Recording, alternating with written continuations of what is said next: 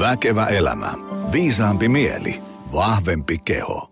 No niin, äärimmäisen hyvää Väkevä elämä podijaksoa just sulle, arvoisa kuulija. Öö, meillä on tänään tämmöinen, sovittiin vieraan kanssa, että äärimmäisen mahtipontinen teema, eli me jutellaan tänään stressivapaasta elämästä. Aika tämmöinen röyhkeän provosoiva otsikko, mutta katsotaan mitä tästä tulee päivän menusta meiltä löytyy ainakin täältä, että, että kun kirjailija on kirjoittanut kolme kirjaa vähän tämmöistä teemasta, niin mitä ihmettä se tarkoittaa, kuinka semmoinen elämä syntyy ja niin edespäin. Ja onko meillä ihmisiä liikaa stressiä? Jos kyllä, niin mistä ihmistä se, se johtuu? Ja, ja, ja tota, sitten ennen kaikkea pureudutaan tämmöiseen, tota, että, että mitenkä sitä elämän pauhua ja kuormitusta ja semmoista, varsinkin jos se menee vähän niin kuin sinne liian pitkälle – punavalot vilkkuu ja, ja, ja viisarit on punaisella, niin mitä asialle voi tehdä. Ja, ja sitten halusin nostaa muutaman täsmäteeman vieraan tota kirjoista, koska nämä on ää, äärimmäisen hyviä. Ää, ennen kuin mennään päivän menuun, niin otetaan tähän lyhyt tämmöinen kaupallinen tiedote. Jos haluaa ää, treenailla omatoimisesti tai tota, haluaa valmennusta, personal trainingia tai pienryhmätreenejä, ää, tervetuloa Optimal Performance Centerille löytyy Lahdesta ja sitten tästä Helsingin Pasilasta, Pasilan katu 10. Ja sitten jos on semmoinen fiilis, että haluaa lisää virtaa työyhteisöön tai vähän semmoista ö, työhyvinvointiasiaa tosissaan, mutta ei liian vakavasti, niin tota, ö, hyökkäämme verkkosivuille – optimalperformance.fi kautta työhyvinvointi. Tai sitten, jos haluat vähän oikasta, niin heitä suoraan maili mulle joni.optimalperformance.fi, niin mä kilautan sulle takaisin ja ihmetellään hommat kuntoon. Päivän menu on, on tuhti kuin mikä, ja, ja tässä on nyt todellakin tänään vaara, että tulee semmoinen neljän tunnin jakso, koska meillä on vieraana ihminen, jolla niin sanotusti kieli ei kuivu kitalakeen, eli – J.P. Jakonen, tervetuloa. Kiitos. Hei, ähm, mulla on sun kolme kirjaa, joista keskimmäistä mä en nyt löytänyt mistä. Mä ainakin kolme varttia eilen kahlasin meidän kirjahyllyä läpi. Mulla on tässä kohdassa Stressivapaa johtaja, mikä oli ensimmäinen kirja, minkä mä sulta luin. Sitten on tämä sun tuorein Stressivapaa valmentaja. Ja sitten tästä välistä puuttuu se Stressivapaa yrittäjä, jota mä en nyt löytänyt kirveelläkään. Äh, tota, Nämä on äärimmäisen hyviä kirjoja, mutta ensinnäkin sen takia, koska tämä on semmoista, niin kuin, asia on tuhtia, mutta tämä on helppoa luettavaa. Se on, se on ainakin se, se, minkä takia mä suosittelen. Tämä, tämä ei ole niin sitä liian raskasta ja ei ole ihan hirveästi pylväsdiagrammeja ja piirakkakaavioita ja niin edespäin. Elämänmakusta äärimmäisen hyvää kamaa. Ää, tota, ennen kuin mä alan koeponnistaa sua näistä asioista, niin tota, kerro vähän, kuka sä oot ja mitä sä teet ja mistä sä tuut? Mun nimi on J.P. Jakonen ja mä oon kirjailija, valmentaja. Valmennan pääasiassa yrityksiä, yritysten johtoa. Ja sitten mä oon toinen jalka akatemiassa sillä tavalla, että mä valmistuin tohtoriksi nyt 2020 joulukuussa. Mä väittelin uskontotieteen alalta voisiko sanoa henkisyyden tulevaisuudesta. Mä tutkin tällaista yhdysvaltalaisfilosofi Ken Wilberia ja hänen tämmöistä integraalista mallia, eli suomeksi kokonaisuuden näkemisen taitoa ja sitä, millä tavalla sitä on sovellettu valmennusalalle ja niin edespäin. Tota, mm, se on muuten nyt sanottava, sähän oot ollut tässä podissa aikaisemminkin. Menkää ihmiset tota, kuuntelemaan se jakso, mä laitan sen tuonne show notesihin. On kaksi podijaksoa tästä väkeväelämästä, jotka mä itse olen kuunnellut kolme kertaa. Toinen niistä on sun jakso ja sitten Ville Ojasen jakso, koska niistä saa niinku ammennettua joka kerta jotain lisää. Ja, ja tota, ää, myös siinä mun Väkevä työelämä-kirjassa, kun oli tästä mä yritin sinne semmoisen, semmoisen köyhän miehen kokonaisuuden näkemisen taito osion sinne tiivistään sun, sun ajatusten pohjalta ja kiitos kun vähän katsoit niitä läpi ja, ja niin edespäin tota, se on mainio jakso. mennään tänään tähän, tähän niin kuin stressivapaa X-teemaan. Tota, mistä sä ensinnäkin sait idean tämmöiseen, että veivataanpa kolme kirjaa, mm. stressivapaa, se ja tämä aiheesta? Mä sain sen varmaan sillä tavalla sen idean, että mä oon jakanut niin kuin ton kirjallisen tuotantoni kahteen osaan. toinen puoli, niin kuin tämänhetkinen kirjallinen tuotanto, toinen puoli on – voisiko sanoa niin kuin semmoinen filosofisempi kokonaisesitys älyn ja henkisyyden suhteesta nykymaailmassa. Se on myös trilogia. Ensimmäinen osa on semmoinen kuin Kotona kosmoksessa, se on romaani. Toinen osa on tämä kokonaisuuden näkemisen taito ja kolmas osa on vielä kirjoittamatta, mutta se on tulossa. Ui. Ja toinen, toinen puoli, toinen puoli kirjallistuotantoa on sitten tavallaan niin kuin tällainen, mä ajattelen, että tämä on työelämätrilogia, eli stressivapaa johtaja, stressivapaa mm. yrittäjä ja stressivapaa valmentaja.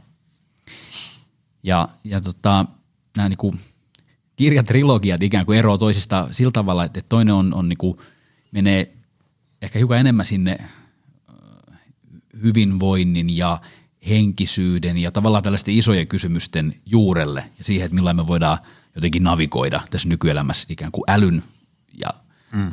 älyn avulla, kun sitten taas tämä stressivapaa trilogia on niin kuin käytännön, käytännön työkirjoja, hyvin yksinkertaisia, ää, käytännöllisiä neuvoja, osa, osa ehkä vähemmän yksinkertaisia, osa enemmän yksinkertaisia. Tavallaan jatkaa sitä samaa perinnettä, mitä on oikeastaan kirjoitettu sit kuitenkin jostakin Sokrateen ajoista saakka. Mm-hmm. Eli, eli tota, jos mennään niin filosofian juurille, niin se on lähtökohdiltaan hirveän käytännöllistä, hyvän elämän ohjeistusta. Ja nämä yrittää olla jonkunlainen lisä sitten siihen jatkumoon. Sä kun kierrät ö, yrityksissä ja, ja, ja autat ihmisiä työelämässä ja, ja milloin missäkin, niin onko meillä suomalaisilla kautta ihmisillä niin kuin sun mielestä liikaa stressiä? Se varmaan riippuu vähän siitä, mistä kulmasta sitä katsotaan. Vastaus tuohon on, niin kuin on ja ei. Meillä on mun mielestäni ehdottomasti liian vähän stressiä isoista asioista. Mm? Elämän isoista peruskysymyksistä me stressataan ihan liian vähän, mutta me stressataan ihan liikaa kaikesta olemattomasta, pikkuasioista. Anna vähän jotain esimerkkiä. No hyvin harva, harva esimerkiksi nyt niin kuin stressaa hirveästi siitä, että mikä mun elämäni tarkoitus on, tai mikä on ihmisen elämän tarkoitus, tai mikä on ylipäätään ihminen. Nämä on isoja kysymyksiä, joista hyvin harva ihminen stressaa. Niistä kannattaa aloittaa keskustelu koktailkutsuilla tai kahvipöydässä tai, tai vaikka joulupöydässä tapanipäivän kinkun rääppeiden ääressä ja katsoo sitten, että mihin päädytään. Ja sitten toisaalta mm, me koetaan ihan hirveästi stressiä sellaisista asioista, mitkä on mun näkökulmastani tosi helposti hoidettavissa ikään kuin pois päiväjärjestyksestä, mistä stressaaminen on, on aika, aika turhaa ja tarpeetonta. Anna jotain esimerkkiä. Kummasta sä haluat esimerkkejä? Anna molemmista. Ihan niin. kaikesta. No, otetaan nyt vielä, otetaan niistä pikkuasioista. Sanotaan esimerkiksi raha-asiat. Se on yksi semmoinen, voidaan ajatella niin kehityksen linja ihmisellä. Toinen kehityksen linja on vaikkapa parisuhde, ja kolmas kehityksen linja voi olla vaikkapa vaikka liikunta. Nämä on kolme täysin niin kuin tavallaan toisinsa kytköksissä olevaa elämänaluetta, mutta tavallaan erillistä elämänaluetta. Ja jokaisen meistä yleensä kokee näissä kolmessa asiassa, rahassa, parisuhteessa ja, ja liikunnassa tai kehollisuudessa jotain stressiä. Mm. Mutta loppujen lopuksi nämä on kaikki si- tosi yksinkertaisia asioita laittaa kuntoon. Mm, Liikkuminen, niin kuin sä tiedät asiantuntijana, mm. niin ei se ole määränsä monimutkaisempaa. Se koostuu sarjasta perusasioita. Ja raha-asiat, tavallaan niin kuin talousäly, niin sekin on loppujen lopuksi aika yksinkertainen asia. Älä törsää enemmän kuin, enemmän kuin kulutat. Ja, ja parisuhde, ihmisten kanssa vuorovaikuttaminen on, on sekin tavallaan aika yksinkertainen asia. Älä, älä kiusaa toista. Mm-hmm. Kuvittele, miltä se tuntuisi itsestä. Mm. Niin. Nämä on, nämä on siinä mielessä just niin kuin hirvittävän hyviä kysymyksiä, että kun niitä lukee vaikka jostain, tiedätkö, jos lukee vaikka Tommi Helsteinin kirjallisuutta tai, tai, tai jotain muuta vastaavaa, niin ne, se, niin kuin, tiedätkö, se koko ajan nyökkää, että mm, kyllä, se on just näin. Mutta sitten me kuitenkin toimitaan toisin. Mikähän siihen johtaa? Se voi olla sellainen, että me tavallaan niin kuin, meillä on semmoista ylimääräistä turhaa energiaa, mitä me ei olla kulutettu pohtimalla niitä isoja kysymyksiä. Mm. Meillä jää sellaista turhaa ylimääräistä energiaa, mitä, se on vähän sama kuin jos ajatella niin kuin, tota painojen kanssa huhkiminen, että jos sä, jos sä teet jalkakyykkyä ja maastavetoa, niin sit sä et enää oikein niin kuin sulla menee ne paukut niihin varsinaisiin isoihin nostoihin ja sitten sä et välttämättä et enää niin kuin jaksa mm. tehdä mitään semmoisia olemattomia pohkeiden liikkeitä. niin tuossa on ehkä vähän sama asia, että jos sä, jos sä käytät energiaa stressaamalla niistä asioista, mistä elämässä kuuluu stressata, mm. eli siitä, että millä tavalla, millainen on mun mielestäni hyvä elämä ja niin edespäin ja niin edespäin, nämä isot kysymykset – tavallaan tämmöiset niin filosofiset isot kivet ikään kuin. Mm. Jos sä käytät niihin aikaa, niin sä kulutat vääjäämättä niin paljon henkistä energiaa, että et semmoinen stressaaminen pikkuasioista alkaa tuntua jonni joutavalta. Tietysti mm. ehkä helpommin sanottu kuin tehty. Toi, tota, itse asiassa just tuli mieleen tämän päivän niin kuin aamuisella äh, luennolla just, ja, ja viime viikollakin pari otteeseen niin kuin puhuin siitä, että, että jos me puhutaan vaikka niin kuin hyvinvoinnista, mihin kuuluu vaikka, vaikka kuormituksen, liikunnan ja, ja, ja palautumisen ja ravinnon ja tämmöisen niin kuin, äh, managerointi, niin, niin tota, se tavallaan mitä tehdä, se on yleensä se helppo osio. kun mä tulostan sulle tuohon liikuntasuositukset ja ravitsemussuositukset ja sanoin, että me vähän aikaisemmin nukkumaan, niin se on ikään kuin tiedon osalta siinä. Ja sitten kun me ihmetellään, että miksi se tieto ei kuitenkaan siirry – ää, sinne arkeen, niin kyllä siinä isossa roolissa on se, että ei olla just mietitty semmoisia niin kuin, näitä, vaikka niin kuin, jos tullaan nyt sieltä mm. elämästä niin kuin tämmöiseen hyvinvointielämään, niin mm. niin niitä hyvinvoinnin suuria kysymyksiä, että, että mitä minä haluan tältä ainutlaatuiselta elämältä, niin mm. ö, miten, miten mulla menee, miltä musta tuntuu, miten, millaista elämää mä haluaisin elää. Jos mulla on elämäntavat hyvässä kunnossa, mitä kaikkea muuta mä voin sitten, niin kuin, mitä kaikkea kivaa mahdollistuu, kun mulla on lisää energiaa ja niin edespäin. Se on yleensä semmoinen vaihe, mikä monelta menee ohi silloin, kun jos vähän silleen niin kuin kansakoulupohjalta tekee elämäntaparemppaa, koska sehän voi olla semmoinen extempore someseinällä tulee, tiedätkö, treeniohjelma, ruokavalio, miinus 50 pinnaa, pimpelipom lataukseen, sitten ruvetaan tekee, eikä pysähdytä miettiin, että, että miksi mä teen tätä. Ja mä tiedän, että se on niin kuin tosi semmoinen niin kuin pörrönen ja abstraktia ja semmoinen vähän niin kuin, tiedätkö, epäoleelliselta kuulostava teema, koska helposti mennään siihen, että – mä optimoin näitä asioita, niin sit mun rasvanpoltto on maksimaalista. Kyllä, siis mä ymmärrän, että se, se tekeminen on tärkeää, koska sitten niin vasta niin tekemisen kauttahan niin jotain fyysisiä muutoksia tapahtuu ja lisää virtaa syntyy arkeen. Mutta silti jossain kohtaa ennen sitä kaikkea pitäisi niin hetkeksi pysähtyä, että, mikä tässä on niin mulle se, se, se pihvi tai, tai tofu. Joo, ja toi, toi mun mielestä niin, niin kaiken, jos ajatellaan stressin ennaltaehkäisyä, eikä stressin hallintaa, vaan stressin ennaltaehkäisyä, niin tuo sen ydin on sellainen, mikä tosi monelta puuttuu. Annetaan sillä vaikka semmoinen termi kuin sisäisen kokemuksen taju tai sisäisen kokemuksen. Tai sisäisen. Mitä se tarkoittaa? Se tarkoittaa sitä, että, että tota, tosi moni, joka elää jälleen kerran paremman sanan puutteessa, mutta semmoista suorituselämää, mm. niin sen, sen juurisyy on se, tällainen sisäisen kokemuksen taju tai taito tai kyky puuttuu. Ja se voidaan määritellä tosi yksinkertaisesti kykynä ö, kysyä ja tuntea ja luodata, että miltä musta tuntuu, mm. mitä mä haluan. Mä oon jossakin kirjassani jakanut tavallaan niin kuin ihmisen elämän kolme isoa alueeseen. Et meillä on työ, joka on se, mitä me tehdään toisiin varten. Sitten meillä on harjoitukset, mitä me tehdään osana ikään kuin tätä lajia. Me ollaan osa ihmislajia ja me tavallaan niin kuin harjoitusten kautta ollaan parempia lajimme edustajia. Ja siinä voidaan erottaa toisistaan henkinen, älyllinen, emotionaalinen ja fyysinen puoli esimerkiksi. Mutta se kolmas iso alue ihmisenä olemista on sellainen, millä mä oon antanut nime harrastukset. Leikki voisi olla toinen sana. Mm, mm. Mutta se tarkoittaa siis sitä, että se on sellainen alue, mikä meillä on kasvanut ö, tosi voimakkaasti aina johonkin kouluikään asti, minkä jälkeen me usein menetään yhteys siihen sitä aluetta leimaa sellainen kyky olla, kyky, yksinkertaisesti kyky kysyä itseltä, että mistä mä tykkään, mm. mikä on mun mielestäni hauskaa, mm. mitä mä haluan tehdä.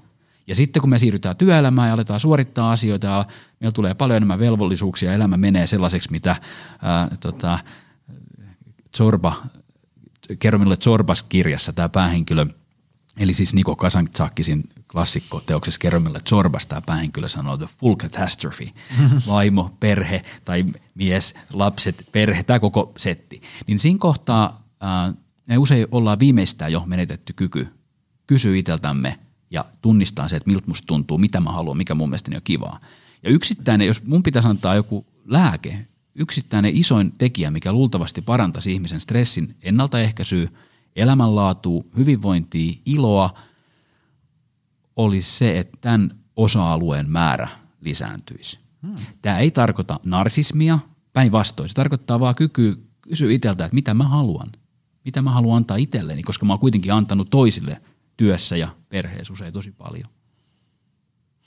Tota, ähm, herääkö tällainen, kun, kun sä puhut just näistä niin kysyä tämmöisiä mm. kysymyksiä ja tunteja ja niin edespäin, niin, niin tota, onko se mahdollista tapahtua ikään kuin, tiedätkö, niin jotenkin, jotenkin niin kognitiivisella, älyllisellä tasolla, tiedätkö, että joku tuossa nyt kuuntelee ja sitten niin raks, joku ratas päässä vaihtaa suuntaansa ja sitten elämä lähtee uudelle mallille vai, vai miten? Koska se, se tavallaan niin kuin, mä oon ihan varma, että tuolla langan päässä on ihmisiä, jotka kuuntelee tätä, osa kuuntelee, että joo, mm, näinhän se on, ja sitten mitään ei tapahdu. Ja sitten osa on sille tekky vaikka ihan niin kuin V-käyrä siellä tapissa ja väsyneenä ja kiireessä ja myöhässä ja kaikki on huonosti, kuuntelee lähinnä, että menkää nyt äijät noiden juttujenne kanssa siitä.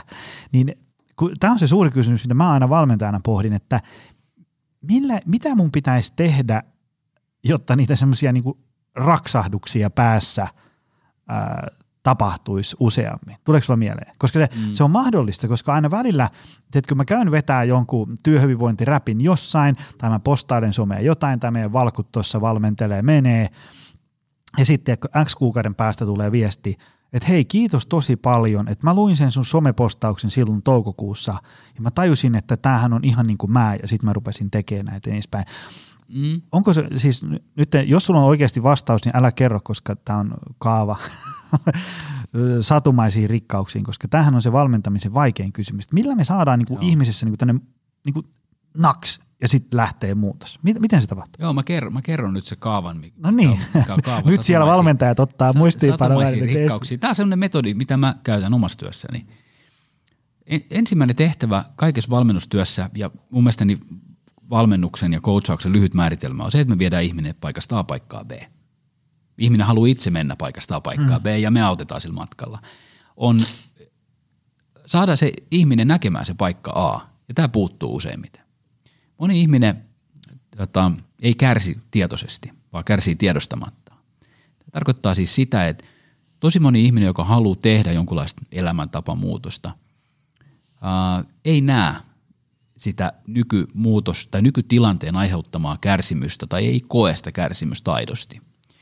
Ja ensimmäinen vaihe on, on havahduttaa ihminen jollakin tavalla etämmältä, empaattisesti näkemään se, että jos sä haluat mennä paikkaa B, täältä paikasta A, niin katsotaan yhdessä, miltä tämä paikka A oikeasti näyttää. Eli ei kiirehditä millään tavalla eteenpäin sillä matkalla, vaan autetaan näkemään. Se on vähän sama asia kuin jos jollakin ihmisellä on hirveä syylä naamassa, mm. niin ensiksi sitä syylää pitää tarkastella mm. ennen kuin se lähdetään leikkaa pois. Mm. Tämä on ehkä huono analogia, mutta olipahan analogia kuitenkin. Mm. Pointti on se, että, että jos me halutaan muuttaa mitä tahansa, niin meidän pitää jonkun aikaa malttaa olla muuttamatta mitään ja pysytellä tietoisesti sen nykyhetken aiheuttaman kärsimyksen tai sen nykyhetken tai nykyisen olemisen tavan aiheuttamien huonojen puolten tai haittojen kanssa. Hmm. Ja siinä on se, kuulostaa tavallaan kuin petollisen yksinkertaista, koska normaalisti me kuvitellaan vain, että me halutaan sitä paikkaa B tosi hmm. paljon.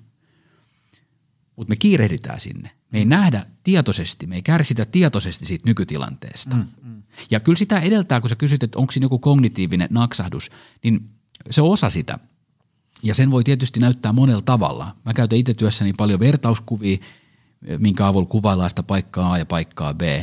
Mutta aina kaikkeen muutosta edeltää joku ajatus. Ja kaikkeen nykyistekemistä edeltää joku ajatus. Ja ehkä oleellisempaa onkin saada ihminen näkemään, että mikä ajatus edeltää sitä toimintatapaa, mikä sulla tällä hetkellä on on käynnissä.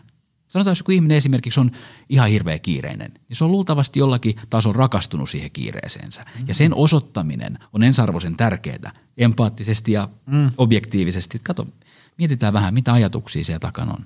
Tämä valkeni mulla kerran, kun mä, tota, mä tapasin jo lain myöhässä. Ja tota, mä olin viemässä koiraa ja vaimoni lähdys autolla töihin aamulla. Ja, ja tota, mä olin viemässä koiraa aamulla ja sitten mä olin kääntymässä yhdestä kulmasta, siellä missä mä asun, hautausmaan kulmasta. Mä huomasin ajattelevani, että mahdankohan mä ehtiä vielä tosta kulmasta – jotta mä ehdin viemään koiran sillä tavalla, että mä annan vaimolla autoavaimet, mitkä oli mun taskussa, niin sitten mä tajusin, että hetkinen, näinhän mä aina ajattelen. Näinhän mä aina ajattelen, että mahdankohan mä ehtiä. Mm. Ja silloin mä pysäytin itseni ja sen jälkeen aina siitä eteenpäin, nyt kun mm. mä oon huomannut semmoisen ajatuksen päässäni, että mahdankohan mä ehtiä, niin mä tiedän, että se tarkoittaa sitä, että mä en tule ehtimään. Mutta näiden ajatusten tavallaan niin kuin nappaaminen lennosta ja niiden näkeminen etämältä, niin se on tosi iso osa sitä. Toi, tuota, kaavoja. Joo, joo, joo, joo. Toi, tota, tässä on nyt tullut monia hyviä semmoisia, se, se Ville Ojasen jakso, äärimmäisen hyvä, laitan sen tuonne show notesihin, niin tässä on, tässä on tullut sulta ainakin todennäköisesti toisistanne tietämättä vähän samoja juttuja kuin Villellä, että me tarvitaan se, Ville käytti muistaakseni tämmöistä termiä kuin yhteys omaan sisäiseen maailmaan, että vähän niin kuin, että miten mulla menee, mitä mä haluan ja, ja, ja niin edespäin. Ja, ja sitten tota, ähm, muutenkin niitä omien tottumuksen muuttamisia. Ää, tota, mitä sitten, kun tämmöistä stressiä ja kiirettä, ja nyt sitten puhutaan niin liikaa stressiä, liikaa kiirettä. Se nyt ei nyt paha homma, jos nyt on kiire tästä nyt kerran tuohon junaan ja pitää vähän juosta ja siitä tulee stressiä. Se nyt ei silleen haittaa, mutta jos se on semmoista, niin kuin, että se alkaa maanantai-aamuna kuudelta ja loppuu sunnuntai-iltana 11, niin se on ehkä vähän huonompi homma. Tota, mitä sä oot huomannut, että mitä tästä ihmisille seuraa? Ja nyt, nyt ei puhuta, ei, ei, ei, ei tarvitse puhua niin kuin jostain stressihormonipitoisuuksista, vaan niin kuin ihmisestä ja elämästä yleensä. Mm. Siitä seuraa tottumus huonoon elämään. Aika tyhjentävä. Avaa vähän lisää. Mutta hyvin, hyvin sanottu. Kyllä. Joo. Sitten seuraa tottumus. Se on vähän sama. Mä asun itse merenrannassa hyvin hiljaisella seudulla. Ja, ja kun mä tuun sieltä hyvin hiljaiselta seudulla tämän toiseen merenrantaan, mutta tänne Pasilaan – niin mä, näin tuossa oli tota, päiväkotilapsia, odotti tuossa tota, vanhempiansa tuossa siistis rivissä tässä ison tien varressa. Mä ajattelin mm. mielessäni, noin lapset, ne varmaan pitää tätä ihan normaalina. Mutta kun mä tuun sieltä vähän niin kuin erakkoelämästä niin tänne, tämä ei tunnu ollenkaan musta normaalilta. Puhumattakaan siitä, että meillä alkaa joku, joku kiire maanantain ja se loppuu, jos loppuu mm. perjantaina – niin se siinä on. Me totutetaan itsemme semmoiseen elämään, mikä jos katsotaan me lajia, millä tavalla, ja se on semmoinen tapa tai semmoinen taso, millä mä viime aikoina enemmän ja enemmän koittanut katsoa näitä asioita, niin se, se ei ole lajin mukaista mm. toimintaa. Mm. Se on totta. Mm. Tota, tuli just tuossa mieleen se, että kun itse asuu tuossa noin niin kuin Helsingin tästä ihan keskustan pauhusta tuossa viiden kilsan päässä ja on silleen, niin kuin, että tämä on niin kuin aika rauhallista seutua, että tämä on, tämä on niin kuin hiljasta ja, ja niin edespäin.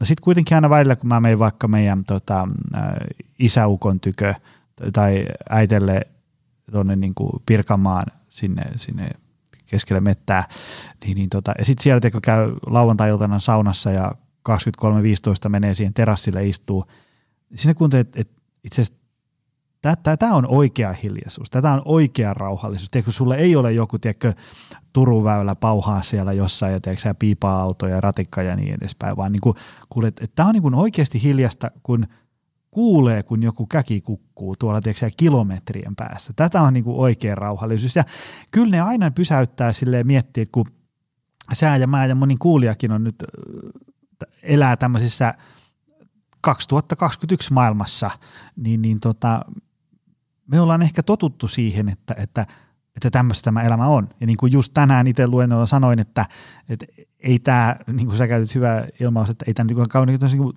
lajinmukaista elämää ole. Että se, että on niin kuin koko ajan semmoinen pieni mylly käynnissä. Mm. Että ei, siitähän sitten tulee äkkiä vähän korkeata verenpainetta ja, ja, ja huonoja yöunia ja stressiä ja kiirettä ja niin Joo, ja sitten se, se on vähän niin kuin semmoinen, äh, vähän niin kuin semmoinen kuin lasipurkki, miss, mihin meidät on laitettu tai mihin me ollaan menty, ja me ei ole totuttu maailmaan sen lasipurkin ulkopuolella. Ja sitten me ollaan siellä lasipurkissa ja huohotetaan ja hengitetään ja se lasipurkki höyrystyy ja siellä on sakea ilma ja, ja siellä on kauheeta.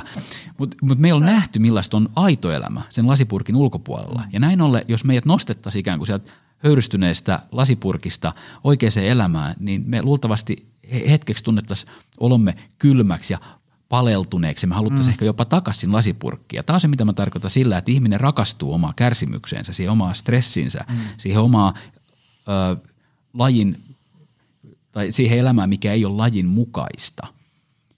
Joo, ja se, se tota, sen takia mä suosittelen usein vaikka, että vaikka kuinka rakastaa työtään, niin välillä ottaa siitä ihan kokonaan offia.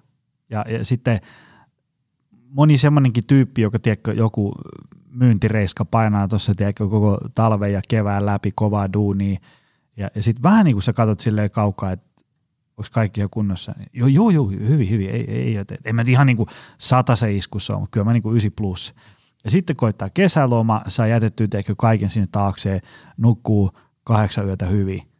Ja erä, herää ensimmäistä kertaa siitä homeesta niin kuin teikö, silleen virkeänä ja on sille, että fuck, että tältäkö tämä elämä voisi maistua. Ja sitten tajuu, että on muuten ollut aika lailla ruosteessa tässä koko, mutta kun siihen tietysti niin kuin fysiologisesti tottuu, muuttuu silleen, mm. että kun se väsymys ei tule silleen niin kuin pam kertalaakista, vaan se tulee silleen niin kuin minuutti kerrallaan silleen niin kuin mm. yli ajan, niin siihen tottuu ja sitten siihen ehkä vähän myöskin kun rakastuu ja sitten ei välttämättä tajua sitä, että minkälaista rallia tämä niin kuin oikeasti on. Ja, ja tä, tällaisessa mun mielestä niin kaikenlainen itsensä sivistäminen mm. on ihan hirveän hyödyllistä. Että me nähdään, millaista elämää ihmislaji on elänyt aikaisemmin tai millaista elämää ihmislajille on tarjolla eri kulttuureissa, eri kulttuuri- ja sivistysperinteissä ja niin edespäin.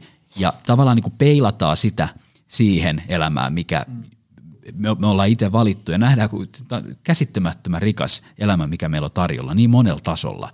Henkisesti, älyllisesti, kulttuurisesti, fyysisesti, emotionaalisesti. Ja me eletään niin pienen, me käytetään niin pientä murtoosaa mm. siitä, niistä mahdollisuuksista, mitä meillä on hyvän elämän suhteen. Mitä tota, um, otetaan tämmöinen väliotsikko tähän kohtaan. Miten sitten, jos ajatellaan, että meidän otsikko on stressivapaa elämä, niin, niin miten stressivapaa elämä saavutetaan? Heitä tässä kohtaa joku kuolematon lausahdus ja pureskellaan sitten lisää.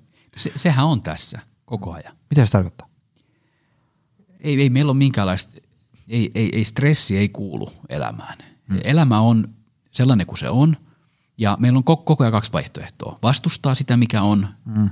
tai sitten nähdä, että se mikä on, oli se mitä tahansa. Läheisen kuolema, oma sairastuminen, ää, joku mukava asia, joku ikävä asia, niin meillä on koko ajan kaksi vaihtoehtoa. Mm. Yrittää ta- takertua tai välttää sitä, tai sitten hyväksyä se. Mm. Eli, eli stressi ei kuulu elämään millään tavalla. Elämä tuottaa jatkuvasti ärsykkeitä ja sitten he, niihin herää joku reaktio mm. tai responssi. Ja stressi voitaisiin määritellä sellaiseksi elämäksi, missä näihin ärsykkeisiin syntyy joko liian voimakas torjuva tai tarttuva responssi. Mm. Mm. No tämähän nyt on buddhalaisuuden ydintä mm, oikeastaan. Mm, mm, Mutta hyvin käytännöllistä, ei siitä, siihen tarvitse laittaa myöskään mitään leimaa. Eli, eli se stressivapaa elämä, eli vapaa elämä, on elämä sellaisenaan. Mm. Ja sitten itse voi päättää, että joka hetki, että ottaako sen. Mm, mm. Eli me ollaan ainoastaan itse koko ajan sen esteenä, jos, jos näin. Siinä, siinä niin kuin, mulla tuli just mieleen, onko jotain äh, tämän ähm, Sam Harrisin, ehkä tiedät, Joo. niin, niin tota, sen jotain näitä, kun sehän on semmoinen jonkin sorti sen munkki, tai ainakin hän näyttäytyy kovin tämmöisenä niin seesteisenä ja rauhallisena ja, ja niin edespäin. Se, se, se ainakin puhuu siitä, että, että tavallaan niin kuin, vaikka joku liikenneruuhkassa istuminen, niin teetkö sä voit siellä niin kuin puristaa ja purra sitä rattia ja huutaa ja, ja kiroilla ja soittaa torvea ja niin edespäin, mikä vaikutus sillä on siihen edessä olevaan niin kuin liikenneruuhkaan. Ja no, sitten, sitten helposti tulee semmoinen, että joo niin, mutta tiiäks, kun siinä alkaa niin kuin keittää, niin sitten kun mun on niin kuin pakko ja niin edespäin. No, sitten sit ajattelen, että jos tavallaan istuisitkin siinä takapenkillä salamatkustajana, niin sä todennäköisesti katsoisit sitä kuskia silleen, että mitä järkeä tuossa on. Sä voit huutaa kuinka ohjatella autossa vaan, mutta ei tämä ruuhka tästä mihinkään mm. häviä. Niin se on just se vertaus siinä ikään kuin, niin kuin sehän on hyvin luonnollista, että teekö alkaa keittää, kun teekö sulla on joku tärkeä meno ja sitten mm. joku teekö on siellä risteyksen tukkeena ja niin edespäin. Tämä alkaa niin kuin keittää, mutta siinä voisi olla semmoinen hetki pysähtyä, että Saamari, nyt mä tunnen, että nyt on niin kuin tunnekuohu lähtemässä tuota sisältä käyntiin, mm. mutta voisiko tässä tehdä jonkun tämmöisen niin kuin tietoisia harjoituksia ymmärtää, että, että niin kuin se, se, että mä nyt tässä ala eh, niin kuin paiskoon rattia kahtia, niin ei se auta mitään. Mm, mm. Joo, toi on to, tosi, tosi hyvä esimerkki. Ja jos ajattelet sitä, miltä tavalla se takapenkilistuva suhtautuu siihen tilanteeseen, niin sehän suhtautuu siihen tilanteeseen objektiivisesti. Se, se mikä siltä puuttuu, on sen keittämisen tunteen sisäinen kokemus. Mutta se sisäinen kokemus tapahtuu aina, vähän niin kuin vesi, joka kiehuu kattilassa, kun keitetään, mm. niin se tapahtuu jossakin. Eli, eli vesi kiehuu kattilassa ja tämä tunne ihmisellä, kun lainausmerkeissä alkaa keittää, tapahtuu ö, paremmassa sanapuutteessa tietoisuudessa. Mm. Siis tässä jatkuvasti läsnä olevassa, alati muuttumattomassa ö, kokemisen kattilassa. Mm. Ja se, kuka sä olet, on se kattila, ei se vesi, mikä siellä kiehuu. Mm. Mutta siinä kohtaa, jos kun se alkaa kiehua se vesi ja alkaa keittää, niin siinähän se ei ainoastaan stressi, vaan se syvempi ulottuvuus eli kärsimys syntyy, kun mä kuvittelen, että mä oon se vesi, enkä se kattila, missä kiehuu. Toki se kattilakin kuumenee. Mm-hmm. ehkä sillä tavalla huono vertauskuva. Ehkä me voitaisiin ottaa joku sellainen kattila, mikä, missä on kaksoisseinävät, mikä ei ulkoapäin koskaan kuumenee. Mutta siis esimerkiksi tänä aamulla mä olin tulos Helsinki ja mulla oli tota, hyvin aikainen lähtö. Juna lähti 5.20 aamulla ja, ja tota, me oltu päästy varmaan kuin 15 minuuttia, kun juna stoppasi ja sitten mm. se oli 45 minuuttia paikallaan, kun toisessa junassa, mikä tuli vastaan, oli joku häiriö. Mm. Ja toki mä sen rekisteröin, että okei, että nyt mä luultavasti myöhästyn tapaamisesta, mikä alkaa yhdeksältä täällä, mutta mä huomasin sen. Eli, tai, tai se tuli huomioiduksi, että okei, ja sitten se suunnilleen pysähtyy siihen. Mm.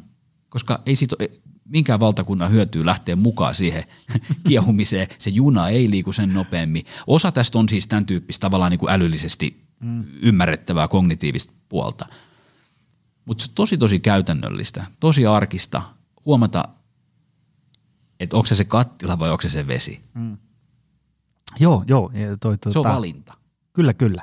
Ja mä, mä ton allekirjoitan, koska niinku, kyllähän ihmiset tämmöistä kykenee tekemään esimerkiksi vaikka työssään, jos sä oot vaikka asiakaspalvelija. Ja sitten sieltä tulee, tiedätkö, asiakas punaisena kuin hellan koukku haukkuun sut pystyyn, niin kyllähän siinä niin kuin ihminen pystyy ikään kuin kognitiivisesti käymään sitä läpi, että nyt tuo ihminen ei oikeasti vihaa mua, vaikka se ehkä sieltä kuulostaakin, vaan silloin tämmöinen turhauma, ehkä huono päivä, ja se nyt päästelee ne höyryt tuohon ja pystyy olemaan ikään kuin sen munkkina siinä tilanteessa sen sijaan, että alkaa niin kuin räyhään sille takaisin. Niin ehkä se on varmaan jotain tämmöisiä samanlaisia ajatuskulkuja sitten, mutta siinä niin kuin omassa elämässä mm. tämmöisiä, kun joku menee joo, sitten joo. pieleen. Joo. Tota, tuossa Ojasen Ville jaksossa, mä muistan siellä puhuttiin myös semmoisesta niin kuin, ähm, nyt tulee taas niin monen vuoden päästä ulkomuistista, mutta siinä oli joku sellainen niin kuin, että ajatus siitä, että me tarvitaan se yhteys sinne omaan sisäiseen maailmaan ja, ja tota, että meidän pitäisi niin kuin kasvaa psykologisesti. Ja, ja mun täytyy varmaan Villelle soittaa joskus, mitä hän niin kuin ihan tarkalleen ottaen sillä tarkoitti, mutta, mutta tota, vähän samanlaista tematiikkaa on ikään kuin äh, näissä kirjoissa. Eli, eli tavallaan niin kuin jotain, jollain tavalla pitäisi vähän niin kuin ikään niin kuin joku tämmöinen niin stressin säätelykapasiteetti tai joku tämmöinen niin tilanteen hahmottamiskapasiteetti kasvaa, jotta kykenee esimerkiksi tämmöiseen kelailuun, mitä sä äsken tuossa kuvailit. Koska mä, mä, mä tunnistan esimerkiksi se, että kun ää, mä, mä muistan nyt jos jotain tämmöisiä niin äärivertauksia. Mm. Kun mä oon niin kuin nukkunut huonosti, työasiat myöhässä, hörmukireellä, sitten mä tuun tuosta autolla tänne Pasilaa, ja tuolla on joku työmaa, tiedätkö, ja, ja mä myöhästyn Teams-palaverista, niin tiedätkö, siinä, koht, siinä, tiedätkö, niin kuin siinä tilanteessa sen munkkina oleminen on tosi hankalaa. Eikä, eikä se okay? ole, eikä sitten, se... Mä jatkan vielä hetken. Joo, jatka. Niin sitten, mutta sitten toinen ääripää, kun mä oon ollut vaikka Leena Pennasen viiden päivän hiljaisuuden retriitillä, missä ollaan siis viisi päivää puhumatta mitään ja meditoidaan yhdeksän tuntia päivässä. Ei, ei saa siis puhua kellekään mitään. Ja, ja, tota, ja mä ymmärrän, että siellä kun tiedätkö, olet neljä päivää meditoinut ja syntyy joku tunnekuohu, niin siinä hetkessä on niin kuin helppo olla sille, että okei, nyt minä olen tämä vesi täällä kattilassa ja annan paineiden mennä ja niin edespäin. Mutta sitten se kuitenkin täällä arjessa on niin mm. pirohankaa. Mä yritän tällä ajaa sitä takaa, että kun tuo joku nyt tiedätkö, liikenne kehä ykkösen ruuhkassa kuuntelee tätä ja sen tekee mieli heittää autostereot ikkunasta, kun nämä kuulostaa niin mm. paksulta. Mm. Mitä ajatuksia sulla tähän? Siis toi on tosi hyvä, tosi hyvä esimerkki. Sen takia, että ei siinä ole mitään ongelmaa, että sulla tulee tunnekuohuja.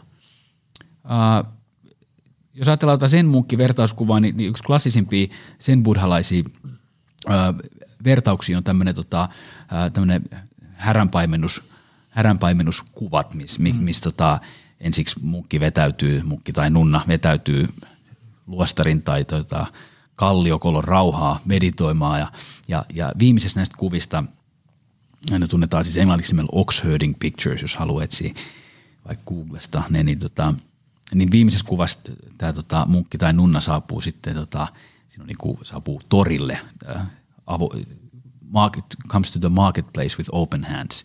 Eli tarkoittaa sitä, että, että tota ainoa tapa testata, onko tuollaisella harjoittamisella jotain käytännön arvoa tai arvoa ylipäätänsä elämässä on se, että sä, sä tuut takaisin tämän hälyn keskelle, liikenneruuhkaa tai Pasilaa. Ja, ja se, mikä mun mielestäni usein unohdetaan tästä, on ajatella, että meillä on jonkunlainen ideaali se, varsinkin jos me samastetaan tämä johonkin itteemme, eli me annetaan tämmöisten asioiden vähän niin kuin liikaa nousta päähämme, mm. niin me ajatellaan, että mun täytyy olla jotenkin erityisen tyyni, mutta keho tekee mitä keho haluaa. Joskus mm. keho haluaa viskiä, joskus se haluaa paiskoa esineitä, joskus se haluaa töötätä torvea ja sitten niin tapahtuu. Mm. Ja siinä ei ole mulle mitään kanaa kynittävänä sen kanssa, mitä, mitä tapahtuu todellisuudessa tai mitä esimerkiksi keho tekee. Mm. Ja toisinaan tapahtuu keho, mieli raivostuu esimerkiksi. Mm. Ja ei se ole mikään ongelma se on, millä mä sanoisin, hyvinkin looginen vastine monessa tilanteessa. Ei kukaan jaksa katsoa semmoista, joka jatkuvasti pitää pyttynsä viileänä. koska, koska se on, se, sekä ei ole lajin mukaista toimintaa. Meidän lajilla on ihan hirveä laaja tunnekirjo. Mm. Ja monesti me voidaan reagoida esimerkiksi ulospäin nopeasti, vähän niin kuin jopa vanhasta muistista, mm. tosi aggressiivisesti tai, tai siinä tilanteessa, ilman että sen tarvii tavallaan koskettaa mitään meidän mm. sisällä. Mm. Ja toi on ihan oma taitonsa. Joo, joo. Ja äärimmäisen hyödyllinen taito. Kyllä, kyllä. Ja mehän ollaan sille tosi vahvasti tunneohjautuvia. Ja ne, jotka sanoo, että en ole, niin sitten voi aina miettiä, että oletko joskus tehnyt jotain, mikä tiesit jo siinä tehdessäkin, että näin ei kyllä pitäisi tehdä. ja, varmasti jo tehty. Tota, um, kun näissä kirjoissa puhutaan, mun mielestä ainakin, ainakin mitä tuossa selailin äh, näitä läpitte taas, niin tota, vähän niin kuin tämmöisestä kasvusta – niin, niin tota, minkä takia tämmöinen niin kasvu on, on tämmöinen henkilökohtainen kasvu? Nämä on niin kuin, mä en tiedä, siis self-help tämmöisellä ilmaisulla on vähän semmoinen, aana on jotain self-help-kirjoja, mutta mut niin kuin, nämä sun kirjat oikeasti, niin jos näitä lukee ajatuksella tekee näitä juttuja, niin nämä ihan oikeasti muuttaa, muuttaa ihmisen elämää. mutta mi, mihinkä sun mielestä tarvitaan sitä semmoista kasvua? Se tarvitaan siihen, että pikkuasiat ei mene ihon alle. Sulta tulee aika hyviä tämmöisiä lauseita. Kiitos Sä oot tämmöinen one-liner. Kiitos Joni. Joo, jopa tällainen tota, self-helping one-liner kuulostaa hirveän huonolta näin ääneen sanottuna. Mutta siis sitä, siihen sitä tarvitaan. Tota, mitä sitten kuitenkin, jos ajatellaan, että, että kun joku tuosta avaa nämä kirjat ää, ja sitten kuuntelee tätä jaksoa, tämmöistä niin henkistä kasvua ja niin edespäin, niin, niin äm, monelle kiireisessä modernissa maailmassa elävälle ihmiselle – tulee ehkä niin kuin semmoinen allerginen reaktio, kun puhutaan, tiedätkö, kasvusta. Kun on sille, että tiedätkö, meillä on mm. talouskasvua ja on töissä kasvua ja lapset kasvaa ja että pitääkö tästä niin kuin elämästä nyt tehdä vielä yksi tämmöinen kasvuprojekti lisää, kun mulla on näitä ja muutenkin, että ettekö, ettekö, eikö vaan voi niin kuin olla, että eikö, eikö niin kuin peruselämä riitä, pitääkö aina olla jotain enemmän, paremmin ja nopeammin ja niin edespäin. Mikä on sun ää, ajatus tämmöiseen? Toikin on tosi hyvä kysymys. Käännetään se toisinpäin. Peruselämähän on määritelmällisesti kasvua. Se vaihe, missä me ollaan tällä hetkellä, niin se on kasvun tulosta. ei siihen tarvi mitään ylimääräistä kasvua. Riittää vaan se, että pysyttelee kasvun tieltä poissa, mikä mm. tapahtuu ihan luonnollisesti, jos me lakataan vaan vastustamasta. Toi, tota, kun sun kirjat käsittelee tämän, niin kuin muutosta ja kasvua ja, ja, ja niin edespäin, mitkä on sitten niin kuin, niin kuin tottumusten muuttaminen tai joku tämmöisen niin ajattelutavan kehittäminen, niin sehän on ihan pirun vaikeaa, jos miettii, että miten niin kuin, monet kun elämäntaparemontit menee sitten kuitenkin pieleen ja, ja niin edespäin, niin, niin tota, miksi tämmöisen muutoksen tekeminen on, on, on niin vaikeaa? Mitä, mitä ihmisten pitäisi tehdä, jotta onnistumisen todennäköisyydet olisi vähän paremmat? Eihän se ole vaikeaa. Sehän on maailman helpoin asia oikeastaan.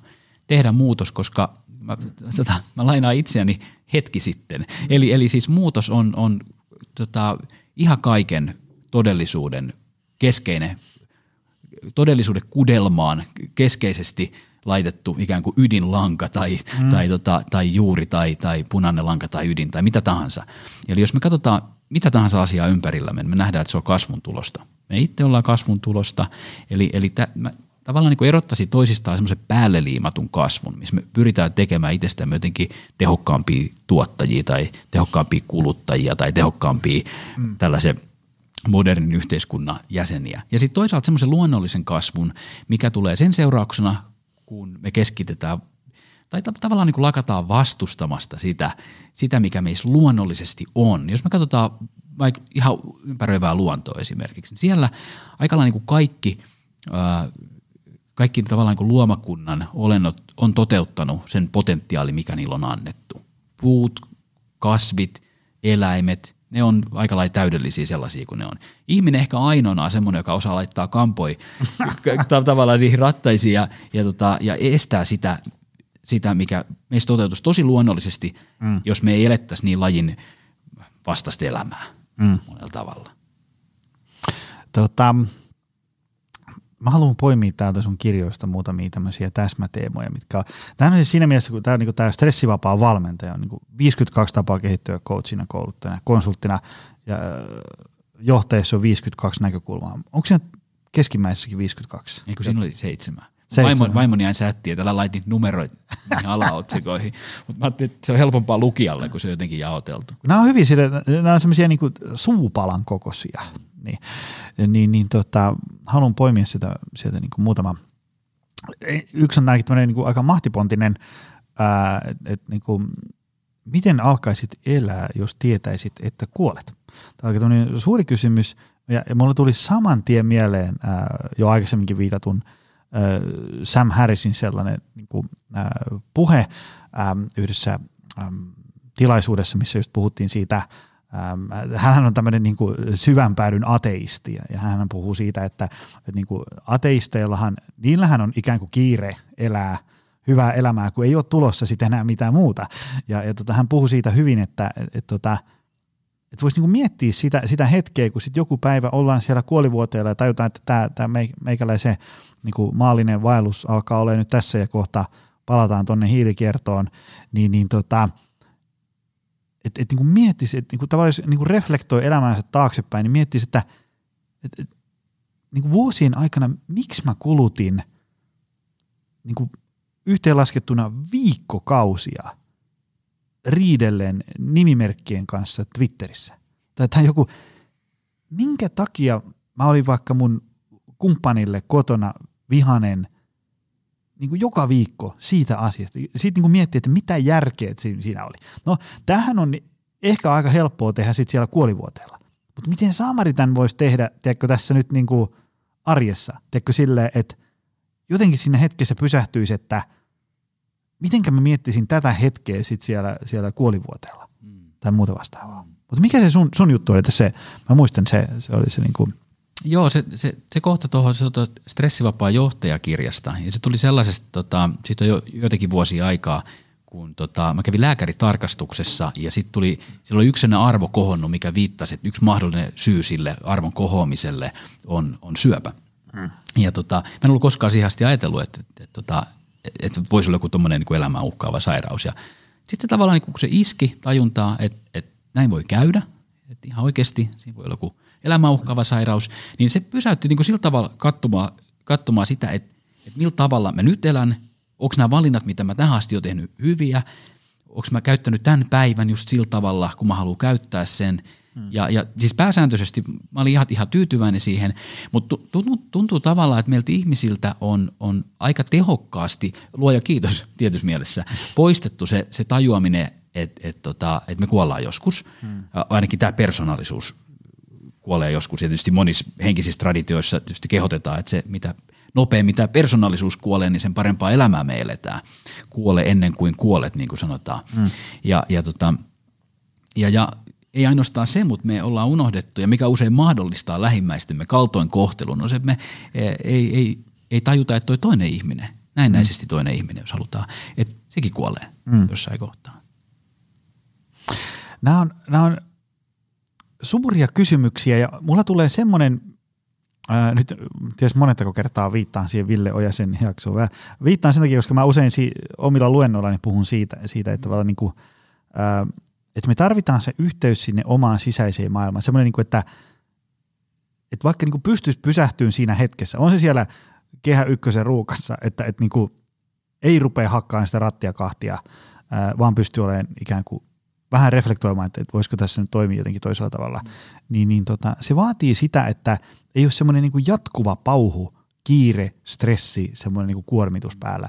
Että vähän pitäisi niin kuin jostain keventää, sitä, että kalenterissa olisi niin kuin vähän löysää, että se et mene niin kuin ihan silleen minuuttiaikataulussa aamusta iltaan, koska se a- aikamoinen shamaani saa olla, jos sä tiedätkö, oot semmoisessa niin aivan järkyttävässä niin kuin stressimankelissa – ja sitten tiedätkö, joskus 23.50 löytyisi vielä korvivälistä kaistaa reflektoida jotain elämän suuria kysymyksiä, niin se, se, ei, se ei vaan niin kuin piirrovieköön tota, onnistu. Niin, no ehkä lyhyt kommentti tuohon. Meillä on ihan liian vähän semmoisia niin järkeviä rajoja elämässämme. Semmoisia rajoja esimerkiksi sille, mitkä aikaisemmin tuli, sanotaan nyt vaikka ennen kuin vaikka sähkövalo keksittiin, niin me lopetettiin työnteko suunnilleen siinä kohtaa viimeistään, kun tuli pimeätä. Kyllä me voidaan painaa. Niin meillä on tosi vähän semmoisia, niin tai liian vähän mun mielestä, niin semmoisia järkeviä rajoja sille. Esimerkiksi mm. milloin me lopetetaan työnteko, milloin mulla on aikaa sillä asialle, mikä on mun harrastukseni tai leikkini tai semmoinen, mistä mä saan virtaa, mm. mistä ei ole kenellekään mitään hyötyä, mm-hmm. hyödyttömiä asioiden tekemisen taito on nimenomaan osa sitä tavallaan niin kuin sisäiseen maailmaa pääsyä. Mm. Se on ikään kuin se valuutta, minkä sä maksat, jotta sä pääsit sisäiselle maailmaan, on se kyky tehdä hyödyttömiä asioita. Mm. Ja tota, mun mielestä tuommoisia rajoja me tarvitaan ehdottomasti enemmän. Tämä teknologian monimutkaistuminen ei tule tästä hidastumaan sen verran, mm-hmm. uskalla ennustaa. Niin, niin niiden suhteen kannattaa olla aika fanaattinen. Mä oon itse ollut tosi mm. fanaattinen. Mä oon kymmenen vuotta tehnyt yrittäjän töitä ja mä en ole neljän jälkeen tehnyt, tehnyt töitä, kun ihan voin sanoa, että kahden käden sormilla voin laskea. Ja mä oon tehnyt siinä ohessa kuusi tai seitsemän, muistakaan enää, kirjaa ja väitöskirjan. Ja silti mä oon tehnyt ne kaikki työajalla. Mm. Mä tuli aamulla, kun mä lähdin tota, johtuen syrjäisestä äh, asuinpaikasta, niin mä yritin lähteä aamulla taksilla tonne juna-asemalle ja se oli puoli tunnin taksimatka.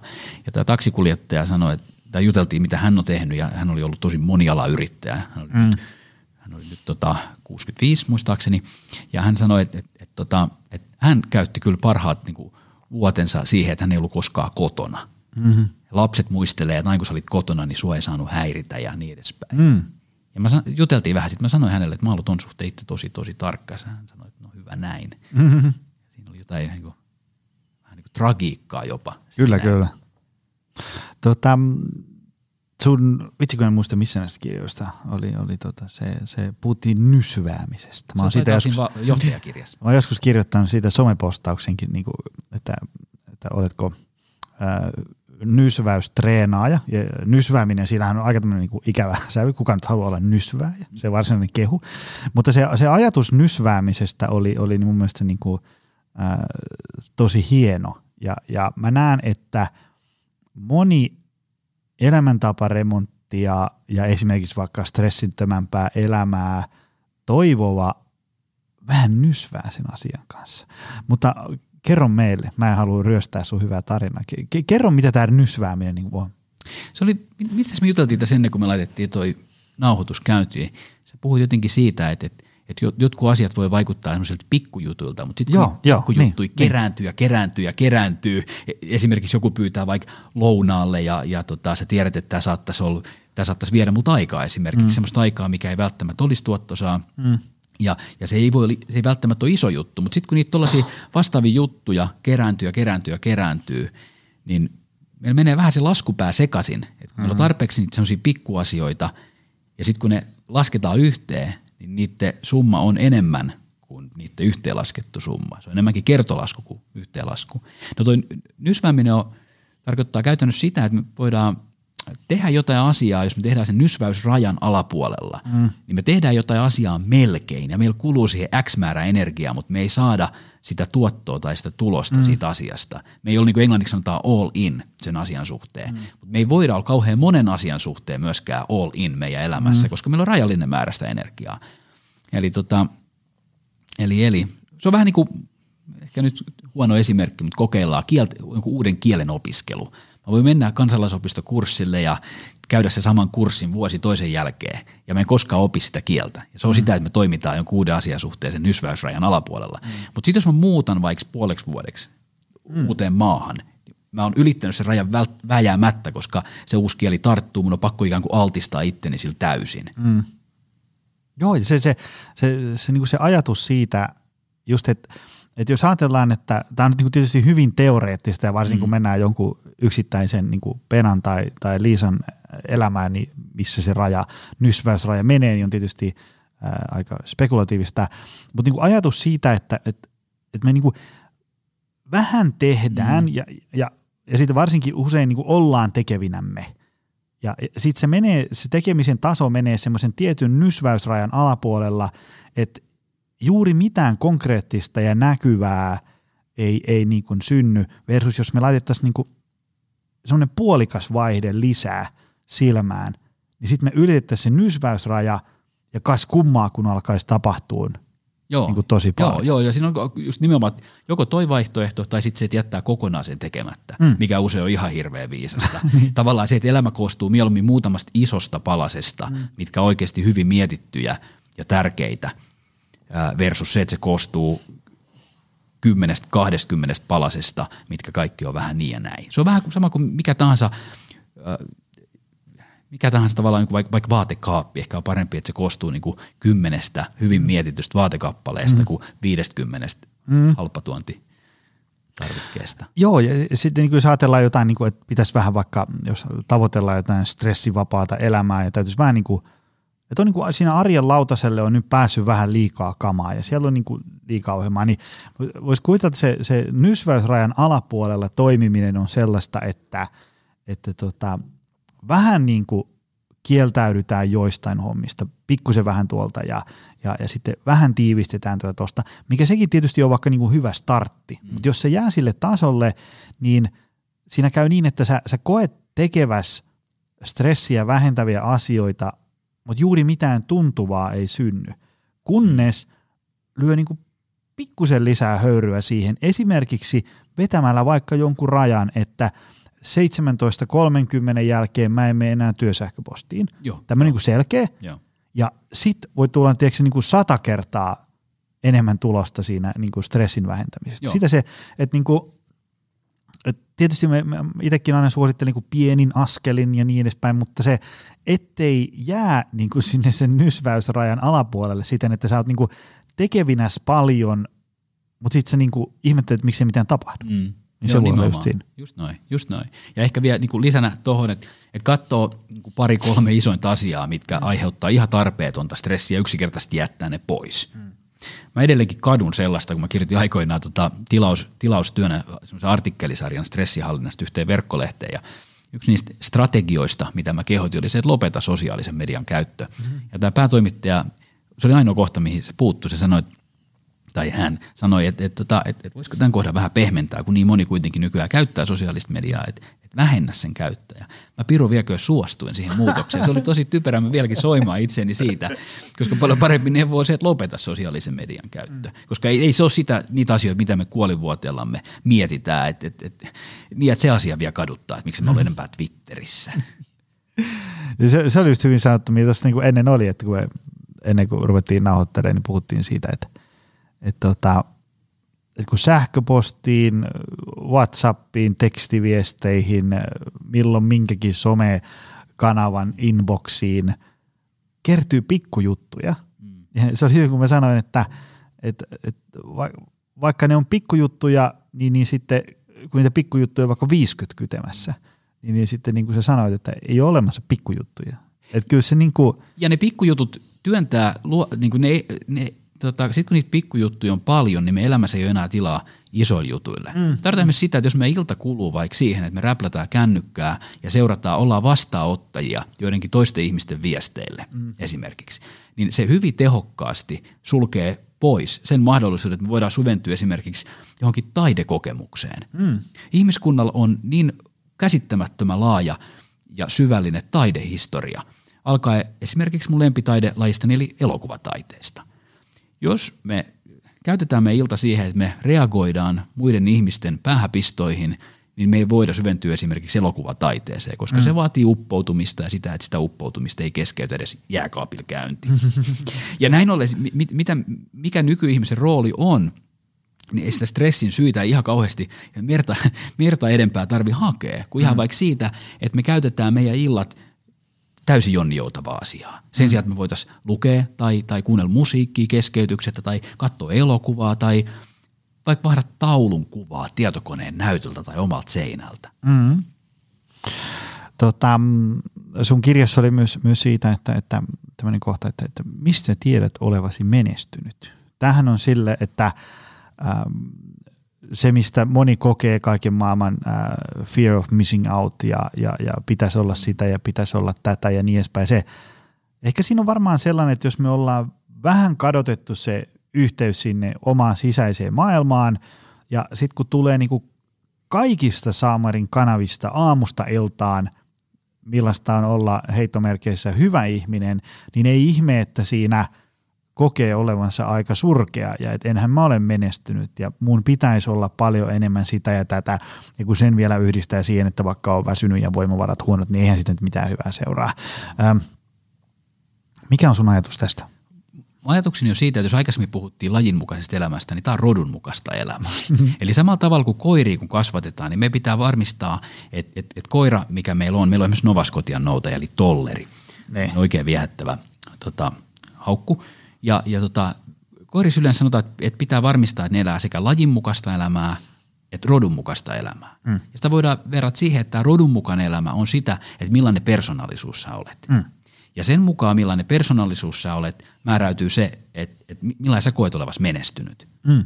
Eli, eli jokaisella on tosi, tosi ainutlaatuinen, uniikki juttu, millä tavalla, mutta jos sä sekoitat ne asiat, jos sä vertaat, että, että mun persoonallisuuteni – pitäisi menestyä samoilla kriteereillä kuin toi toinen persoonallisuus. Mm. Siinähän kohtaa me ollaan tosi syvällä nimenomaan tuollaisessa eh. FOMO-suossa, mikä on ihan jonnijoutavaa, mutta se vaatii jonkun verran, toisinaan se voi vaatia jopa ikää, eli sellaista, että hyväksyy ikään kuin tämän persoonallisuuden, minkä kanssa tämän tavallaan niin kuin käyttövälineen tai auton, mikä meillä on annettu mm-hmm. ajettavaksi, että sä hyväksyt, että, että tällainen se on. Ja, ja tavallaan niin kuin sen perusteella sä teet semmoisen listan itsellesi, että mä tiedän, että mä oon menestynyt kun, ja sitten mm. siinä voi olla vaikka viisi tai seitsemän asiaa. Mä tiedän, että mä oon menestynyt, kun mä voin kävellä sillä, että mun laittaa pitkää tukkaani ponnarille ja sitten mm. voi katsoa illalla elokuvan ja, ja tota, mulla on aikaa lasten kanssa ja, ja tota, mä en mene hermojani liikaa tai hirveästi silloin, kun mä kanssa ja, mm. ja tota, niin edespäin. No, siis tosi, tosi yksilöllisiä asioita. Ja tässä me tavallaan mennään mun mielestäni osittain siitä, että, että toisessa kädessä meillä on se lajin mukainen elämä ja toisessa kädessä on tämä persoonallinen tavallaan niin kuin rodun mukainen elämä tai se, että millainen, mitä niin kuin, millainen me luonne on. Joo, ja se, mulla tuli just tuosta mieleen, että se, äm, se on tosi helppo tässä nyt meidän rauhassa tälle iltasella jutella ja nyökytellä, että justhan näin se on, mutta sitten se jotenkin, tuosta taas kun huomenna mun kello soi seitsemältä ja lähdetään päivän touhuun, niin sitten se helposti unohtuu. Ja, ja tota, Miten ihmiset sais ikään kuin kirkastettua sen, mitä minä haluan elämältäni ja, ja mitkä on ne mun menestyksen tämmöiset niin kuin, tavallaan stepit ja, tai tämmöiset niin päämäärät. Miten, miten se voisi niin kuin onnistua? Pitää, pitääkö vaan niin istua ja kirjoittaa auki? Vai se mitä? pitää priorisoida. Se tarkoittaa Avaa sitä, vähän lisää. Se pitää priorisoida, se pitää, sitä täytyy pitää tärkeänä. Ne asiat, mitä me pidetään tärkeänä, ne asiat me tehdään. Jos me pidetään mm. tärkeänä sitä, että me lennetään Lanzarottelle tai Teneriffalle tai jopa Mallorkalle, jotkut jopa Menorkalle, niin sitten me tehdään se asia. Me pidetään sitä tärkeänä. Jos me pidetään tärkeänä sen pohtimista, että millaiseen elämää mä oon tyytyväinen tai, tai mitkä on mulle sellaisia asioita, mitkä indikoi tai osoittaa mulle sen, että, että mä olen menestynyt, mitä se ikin tarkoittaakaan, onnistunut tai tyytyväinen tai, tai onnellinen tai mitä tahansa, niin se, pitää ihan samalla tavalla priorisoida. Mm. Niin laittaa meidän tärkeysjärjestyslistalla tiettyä kohtaa. Kyllä. Mutta jos sitä ei tapahdu, niin sittenhän me tehdään se, tavallaan valitaan siitä kärsimyksen kahdesta tiestä se mun mielestäni pöljä tie. Mm-hmm. Eli, eli me voidaan kärsiä joko tietoisesti, eli nähdä se vaiva näiden asioiden pohtimiseen ja oppia siitä kärsimyksestä, tai sitten kärsiä tiedottomasti, eli kiukutella, ihmetellä, minkä takia mikä ei muutu, minkä takia mm. mun elämäni ei ole sellaista kuin mä haluaisin se olevan. Kyllä. Ja to, toi on just se, se priorisointi si, siinä, että jos ajattelee vaikka minkä puolesta itsekin aina, aina messua, niin on se, että, että jos, jos ajatellaan, että, sulla on kirkastunut, että sä oot pisteeseen A ja sitten sä haluat pisteeseen B, mm. Se, se tulee vaatiin jonkin sortin muutosta. Jos me puhutaan vaikka tämmöisestä kokonaisvaltaisesta elämäntaparemontista, että pannaan niin safkat, liikunnat ja palautumiset jiiriin, niin siinä on kuitenkin loppujen lopuksi aika paljon työtä, niin se ei voi olla, teetkö sun arjen 14 tärkeä juttu, koska, sit, koska se on todennäköisesti ollut 14 tärkeä juttu, ja sen tuloksena sä oot siinä, missä sä oot. Okay? Niin se pitää nostaa sinne niin kuin aika ylös. Kyllä, edelleen saa käydä töissä ja, ja, ja tota, olla lähimmäisten kanssa ja niin edespäin, mutta jossain siellä top kolme, nelosessa se olisi hyvä olla, jos haluaa nähdä. Se pitää olla top ykkösenä. Koska Aika kova. Jos, joo, totta kai. Avaa vähän. No siis, jos, jos me ajatellaan, että me puhutaan otsikolla stressivapaa elämä, hmm. ja me ajatellaan tätä kulkuvälinettä, tätä autoa, millä me ajetaan, siis tätä persoonallisuuttamme, hmm. mihin kuuluu keho ja mieli ja, ja äly ja tunteet ja kaikki, kaikki tämä. Jos me ei nähdä sitä välineenä, minkä avulla me liikutaan tuolla ihmisten, toisten ihmisten parissa ja saadaan asioita aikaiseksi ja tehdään hyvää toisilta tai, tai tota, tehdään töitämme. Jos me ei nähdä sitä sellaisena eikä nähdä sen, sen sitä kaikkein tärkeimpänä asiana, niin muut ihmiset joutuu kärsimään siitä. Muut mm. ihmiset joutuu kärsimään. Mun mielestäni niin on narsistisin asia on olla kiinnittämättä huomioon omaa hyvinvointiinsa, koska siinä tapauksessa muut ihmiset joutuu kärsimään mun stressistäni. Mm. Ja se on sellainen asia, silloin kun mulla on kolme lasta, vanhin on nyt, nyt tota 13 ja, ja tota, keskimmäinen on 10 ja nuorin on 6. Silloin kun meidän ensimmäinen lapsi syntyi, niin mä muistan silloin mä aloitin semmoisen vuoden mittaisen elämäntapa äh, niin ohjelman, semmoinen Body, Mind, Spirit, Shadow, Integral. Life Practice jutun. Ja mä muistan silloin se motivaatio, kun mä pohdin sitä, että minkä takia mä aloitin sen. Se oli eka kerta, kun mä kokeilin niin kuin systemaattisesti askel kerrallaan tehdä non tyyppistä muutosta. Ja mä muistan se motivaatio siihen oli se, että mulla oli ensimmäinen lapsi syntynyt ja mä totesin, että, että, että, että se mitä se lapsi tarvii on tavallaan semmoinen niin kuin hyvä tila ympärilleen, mm. ihmisen muodostama tila, tavallaan kannattelija tai semmoinen säiliö, missä se lapsi sitten kasvaa. Ja jos se mun säiliöni vuotaa mm. fyysisesti, älyllisesti, emotionaalisesti, henkisesti – niin sille ei ole hyvä olla sillä mm. toisella mm. ihmisellä. Mm. Eli tämän takia mun mielestäni se stressivapaa elämä ja itsen laittaminen tavallaan niin kuin etusijalle, sitä ei saa ymmärtää väärin, niin sen takia se pitäisi olla listalla ihan ensimmäisenä, koska me tehdään se toisten ihmisten takia. Mm. Ja tämä on se harjoitusten alue, mistä puhuttiin aikaisemmin. Eli se, että me ollaan ikään kuin parempia lajimme edustajia tämän mm. kaltaisen mm. priorisoinnin avulla. Jos me ei tätä tehdä, niin se ei, me, niin kuin me itse tavallaan kärsitään siitä kyllä paljon myöhemmin, koska meillä on niin paksu nahka ja me ollaan niin huonoja huomaamaan, että miltä meistä tuntuu useimmat meistä. Mä olin ihan neuroottinen sen suhteen, mutta siis mm. useimmat meistä on heikkoi huomaamaan sitä. Johtuen siitä, että on joutunut asettaa tavallaan niin kuin monenlaisia käytännön asioita etusijalle. Mutta jos mä, mun pitäisi valita, niin kyllä mä ottaisin mielelläni niin kuin lähipiiriin ihmisiä, kenellä on hyvä stressisietokyky, mm-hmm. koska ne on yleensä mukavampaa seuraa, parempia lähimmäisiä. Se on varmaan se, mistä moni tämänkin podin kuulija voisi löytää ikään kuin rohkeutta ja, ja vääntöä priorisoida itseään, kun sen ajattelee niin, että lopulta tämä sitten mm. palvelee näitä muitakin, Loppukäyttä, joista mä Loppukäyttäjä on aina toinen ihminen. Meidän, mm. Tämä on meidän moraalinen velvollisuus, mm. eettinen imperatiivi, päivitettynä vaan tähän 2020-luvun hyvinvointibuumin yhteiskuntaa. Mainiota. Tota, Tämä oli aika mahtipontinen setti. Tää tuli hyviä one-linereita, mitä ihmiset voi tägäillä sinne Instagramiin nostaa ja edespäin. Tota, hei muuten tähän loppuun, jos, jos tota, tykkäsit tästä jaksosta, niin tota, ää, tägää jossain somekanavassa Optimal Performance tai, tai muut siihen, niin, niin, niin nähdään vähän, missä tätä kuunnellaan ja tota, ää, saadaan uusia kuulijoita paikalle. Tota, mistä sun juttuja voi seurata lisää? No varmaan yksinkertaisin on katsoa jpjakonen.fi verkkosivuilta tai sitten stressivapaajohtaja.fi, ne on sama sivu.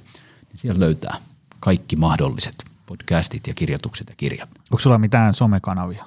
No ei oikeastaan. Mä, siis, on, on ja ei. Siis mä käytän niinku LinkedInia ton niinku, ö, työni puolesta ollakseni vähän yhteydessä asiakkaisiin ja, ja niin edespäin, mutta mä käytän sitä niinku, hyvin vastentahtoisesti, mutta sitäkin kautta saa kyllä yhteyden. Ja Joo. sitten Instagramiin mä toisinaan pistän kuvia kitara, kitaravahvistimistani ja niin edespäin. Mainiota. Hei, kiitos tästä. Tämä oli vähintään yhtä hyvä kuin edellinen jakso. Mä laitan senkin tuonne tota, show notesihin, niin voi ihmiset sen kuunnella. Se, oli, se, se haastaa aika paljon älyllisesti, mutta se oli hyvä jakso. Tota, kiitos J.P. Jakonen tästä. Tämä oli mainio. Kiitos Joni Jaakkola. Ja kiitos sulle, arvoisa ystävä. Se on taas ensi viikolla uudestaan. Se on moi. Tutustu lisää aiheeseen optimalperformance.fi ja opcenteri.fi.